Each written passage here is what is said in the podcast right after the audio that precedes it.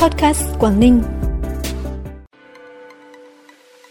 Hội Hoa Sở Bình Liêu 2023 sẽ diễn ra từ ngày 15 đến ngày 17 tháng 12 tới. Thí điểm vận chuyển khách bằng ô tô từ Hải Dương đến sân bay Nội Bài Cát Bi. Bắc Giang sẽ tổ chức nhiều hoạt động đặc sắc tại lễ hội kỷ niệm 140 năm khởi nghĩa Yên Thế là những thông tin đáng chú ý sẽ có trong bản tin podcast sáng nay, ngày 26 tháng 11. Sau đây là nội dung chi tiết. Thưa quý vị và các bạn, Hội Hoa Sở Bình Liêu 2023 sẽ diễn ra từ ngày 15 đến ngày 17 tháng 12 tại khu rừng sở thôn Đồng Long, xã Đồng Tâm với nhiều hoạt động văn hóa thể thao hấp dẫn tại khu vực rừng sở thôn Đồng Long, gồm chương trình nghệ thuật khai mạc đặc sắc vào 8 giờ 30 phút ngày 16 tháng 12, các hoạt động thể thao, trò chơi dân gian, thi tách vỏ sở, thi ẩm thực, thi trưng bày cụm rong giềng, mua sắm tại các gian hàng giới thiệu sản phẩm OcoP Bình Liêu và các địa phương trong ngoài tỉnh, công bố và trưng bày các tác phẩm văn học nghệ thuật với chủ đề về miền hoa sở, hội thi họa mi chiến mở rộng. Ngoài ra, du khách có thể lưu lại hình ảnh đẹp với hoa sở tại các điểm check-in độc đáo do ban tổ chức bố trí. Cùng với đó, giải đua xe đạp thể thao phong trào Hội Hoa Sở Bình Liêu lần thứ 7 năm 2023 được khai mạc vào sáng 16 tháng 12 tại quảng trường 25 tháng 12 thị trấn Bình Liêu với nội dung đua xe đạp địa hình cá nhân và đồng đội áp dụng cho cả nam và nữ. Chính phủ vừa có ý kiến đồng ý về việc triển khai dịch vụ vận chuyển hành khách kết nối từ tỉnh Hải Dương đến các cảng hàng không, nội bài Cát Bi. Việc thí điểm mô hình trên được áp dụng đến khi luật đường bộ được thông qua và có hiệu lực thi hành. Theo đó, chính phủ giao Bộ Giao thông Vận tải chủ trì phối hợp với chính quyền tỉnh Hải Dương và các cơ quan có liên quan triển khai hoạt động thí điểm, bảo đảm trật tự an toàn giao thông và đảm bảo chặt chẽ, công khai minh bạch theo đúng quy định. Hiện nay, Bộ Giao thông và Vận tải cho phép 10 tỉnh thành được phép thí điểm mô hình trên là Hà Nội, Quảng Nam, Đà Nẵng, Thừa Thiên Huế, Lâm Đồng, Kiên Giang, Bà Rịa Vũng Tàu, Quảng Ninh, Lào Cai và thành phố Hồ Chí Minh. Tuy nhiên, đến đầu năm 2022 mới có thành phố Hồ Chí Minh và tỉnh Bà Rịa Vũng Tàu thực hiện Trước đó, Ủy ban nhân dân tỉnh Hải Dương đề xuất chính phủ, Bộ Giao thông Vận tải cho phép thí điểm vận chuyển khách bằng xe ô tô từ Hải Dương đến sân bay Nội Bài, Cát Bi nhằm đáp ứng nhu cầu đi lại của người dân, du khách, thuận tiện cho việc vận chuyển hàng hóa, góp phần giảm phương tiện cá nhân, giảm ùn tắc và tai nạn giao thông.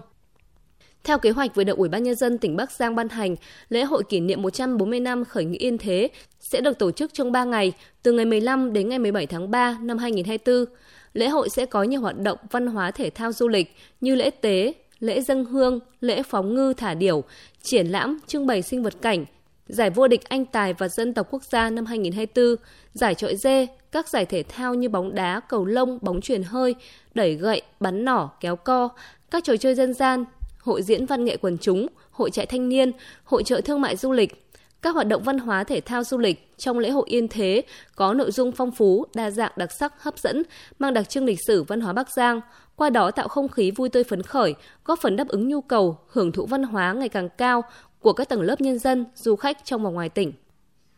Tại thành phố Lạng Sơn, cụm thi đua Hội Doanh nhân Cựu chiến binh các tỉnh Đông Bắc Bộ gồm 7 tỉnh, Cao Bằng, Bắc Cạn, Lạng Sơn, Thái Nguyên, Tuyên Quang, Phú Thọ, Hà Giang, cụm thi đua số 2 vừa tổ chức hội nghị giao ban năm 2023 Tại hội nghị, các đại biểu đã cùng trao đổi, chia sẻ những thuận lợi khó khăn và kinh nghiệm trong hoạt động kinh doanh sản xuất để cùng nhau học tập, nâng cao chất lượng hoạt động của tổ chức hội, đồng thời đề ra các nhiệm vụ trọng tâm trong năm 2024, trong đó tiếp tục nâng cao chất lượng hiệu quả sản xuất kinh doanh, xây dựng chiến lược phát triển doanh nghiệp phù hợp với điều kiện kinh tế của địa phương, phấn đấu doanh thu toàn cụm đạt 18.000 tỷ đồng, duy trì tạo việc làm ổn định cho 13.000 lao động, Nhân dịp này, Hội Doanh nhân Cựu chiến binh tỉnh Lạng Sơn được tặng cờ thi đua của Chủ tịch Hiệp hội Doanh nghiệp Doanh nhân Cựu chiến binh Việt Nam vì có thành tích xuất sắc trong phong trào thi đua Doanh nhân Cựu chiến binh sản xuất kinh doanh giỏi. Cụm thi đua số 2 tặng 4 sổ tiết kiệm trị giá 20 triệu đồng cho Hội Cựu chiến binh tỉnh Lạng Sơn.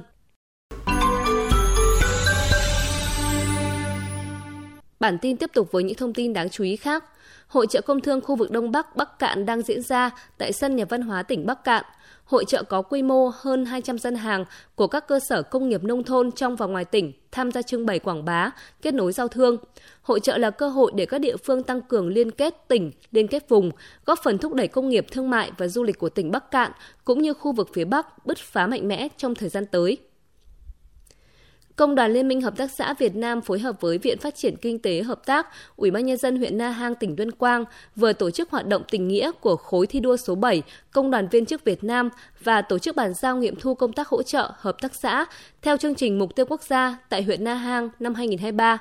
Trong năm qua, Viện Phát triển Kinh tế Hợp tác đã phối hợp với Liên minh Hợp tác xã tỉnh, Ủy ban nhân dân huyện Na Hang lựa chọn 20 hộ nghèo trên địa bàn xã Sinh Long, một hợp tác xã tại huyện Na Hang, một hợp tác xã ở huyện Chiêm Hóa để thực hiện dự án hỗ trợ. Viện Phát triển Kinh tế Hợp tác, Liên minh Hợp tác xã Việt Nam đã hỗ trợ 24 tấn thức ăn, chăn nuôi lợn, 7,6 tấn phân bón hữu cơ organic cho các hộ nghèo, 20 máy phun thuốc chạy xăng cho 20 hộ nghèo, tổ chức tập huấn về quy trình, kỹ thuật chăn nuôi lợn gà, trồng chè theo hướng hữu cơ, nâng cao năng lực chuyển đổi số cho cán bộ hợp tác xã, tổng giá trị 1 tỷ đồng. Nhân dịp này, Công đoàn khối thi đua số 7 trao 20 xuất quà cho các hộ gia đình có hoàn cảnh khó khăn trên địa bàn huyện Na Hang,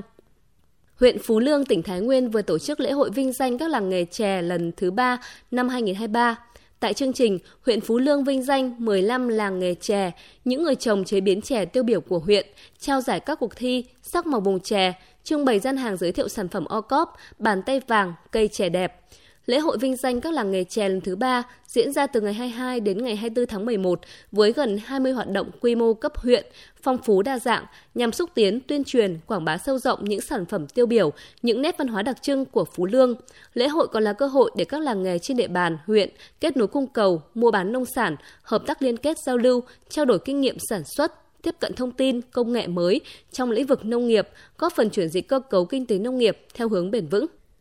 Theo Ban Quản lý Khu Kinh tế tỉnh Cao Bằng, dự án trạm kiểm soát liên hợp và hạ tầng cửa khẩu Sóc Giang với tổng kinh phí gần 200 tỷ đồng được khởi công từ cuối năm 2020 từ nguồn ngân sách trung ương. Sau hơn 2 năm thi công, đến nay một số hạng mục trạm kiểm soát liên hợp cơ bản hoàn thành và đưa vào sử dụng, phục vụ hoạt động nghiệp vụ của cơ quan quản lý nhà nước chuyên ngành tại cửa khẩu như hải quan, biên phòng, ban quản lý khu kinh tế, Ngoài gói thầu xây dựng công trình nhà trạm, dự án còn hai gói thầu thi công xây lắp trạm cấp nước, trạm xử lý nước thải, khu tái định cư, thi công các hạng mục công trình hạ tầng kỹ thuật, khu tái định cư. Thông tin vừa rồi đã khép lại bản tin podcast sáng nay. Xin kính chào và hẹn gặp lại quý vị và các bạn trong các bản tin sau.